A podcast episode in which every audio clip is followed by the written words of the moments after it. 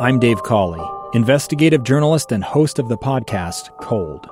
Don't miss Cold's new season 3, where I look into the unsolved disappearance of Cherie Warren, a woman last seen leaving her job at a Salt Lake City office in 1985. Police cast suspicion on Cherie's estranged husband and boyfriend, but never made any arrests or recovered Cherie's remains. Find Cold Season 3, The Search for Cherie, anywhere you get your podcasts. Inside Sources. Inside Sources. Inside Sources. Where KSL offers Utah deeper insights on the news. Host Boyd Matheson divides rage from reason and elevates the conversation on issues crucial to our community. On KSL News Radio 102.7 FM and 1160 AM. Well, the president is currently speaking in Pennsylvania, one of several speeches he will deliver from Pennsylvania over the next several days, including a speech on Thursday from Philadelphia about the soul of America, the battle for the soul of America, and we're going to continue to monitor that over the next several days here on Inside Sources to really look at what is that? What does that actually mean? The soul of America. I think it doesn't belong to a political party. I don't think it belongs to a politician or uh, to an institution of government. And we're going to look at all the different aspects of that. Today, the president is going beyond uh, just kind of the broad brush items in terms of the division between Republicans and Democrats and how that might shake out, but is actually going to look at gun safety, gun violence. Let's begin. Think you know the news of the day? Think again. As we mentioned, the president's in Wilkes-Barre, Pennsylvania today.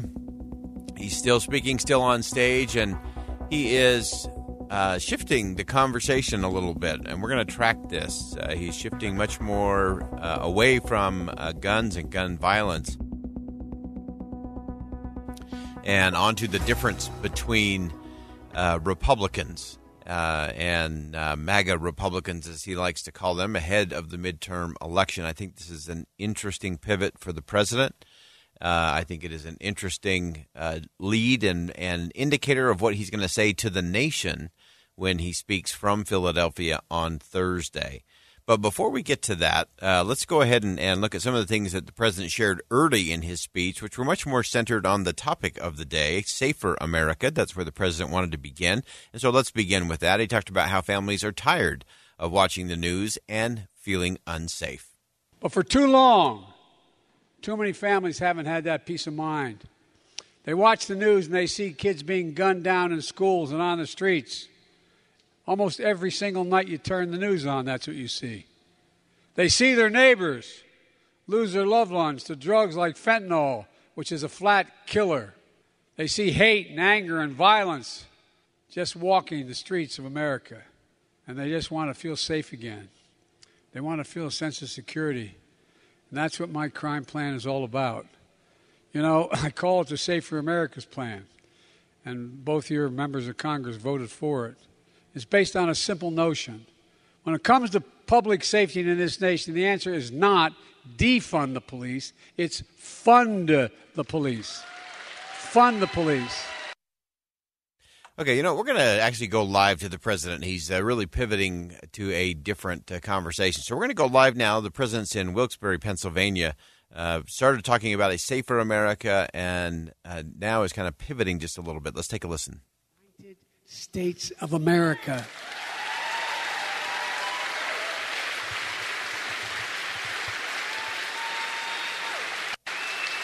And when we are united, there is not a single thing we cannot do. Not a single thing. I mean it. So, folks, let's remember who in God's name we are. I really mean it. What our values are, what we believe. We the people. That's how our Constitution starts, the Declaration. We the people. It's who we are. And by the way, no one expects politics to be a patty cake. It sometimes gets mean as hell. But the idea you turn on a television and see senior senators and congressmen saying, if such and such happens, there'll be blood in the street. Where the hell are we? Well, that's all I'm looking for. And folks, do me a favor. Presumptuous of me to say that. But think about doing me a favor. Please, please elect the Attorney General of the Senate.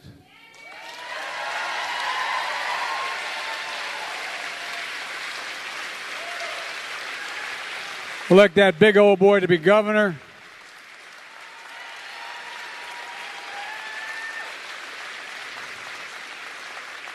And by the way, there are a lot of really, and I mean this, I'm not being solicitous. Remember what used to be the criticism of Biden when I was running?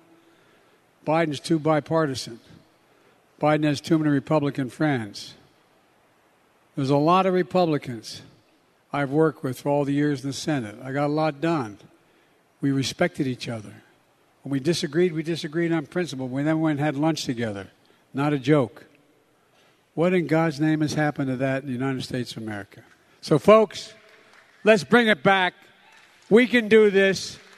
God bless you all, and may God protect our troops.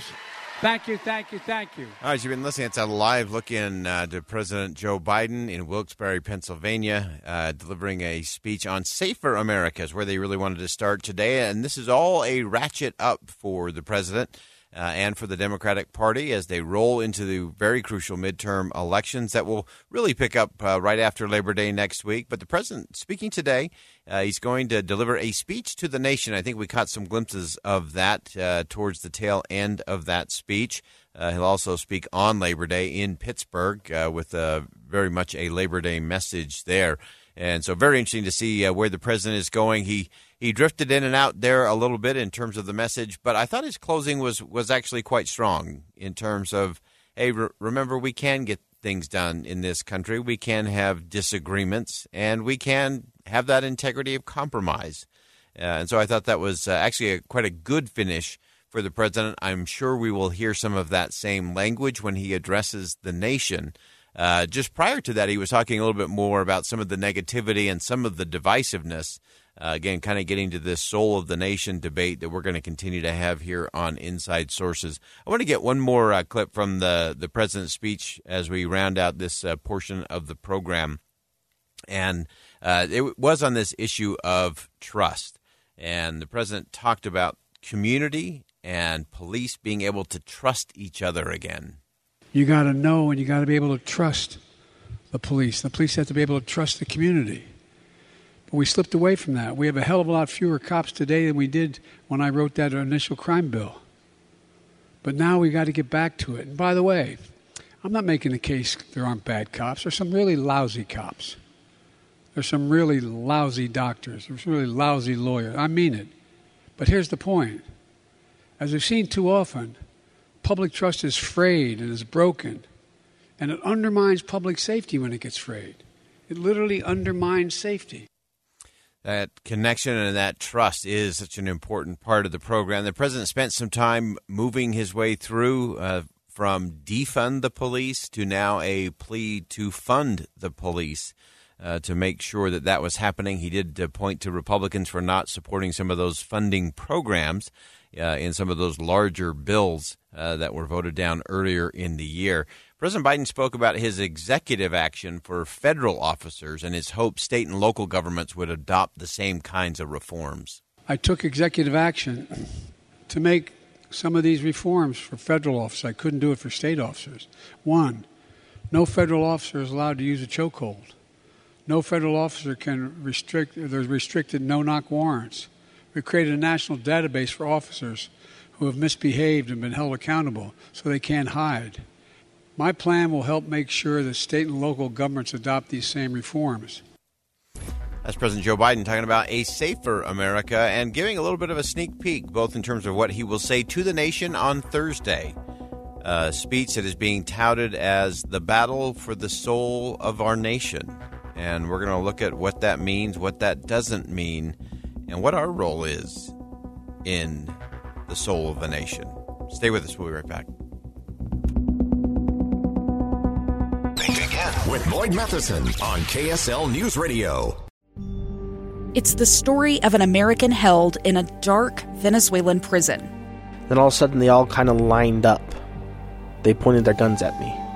And this is the point where I thought, I'm going to die today. I'm Becky Bruce. I spent a year working on Hope in Darkness, which now has more than 2 million downloads. Find it on kslpodcast.com or wherever you listen to podcasts.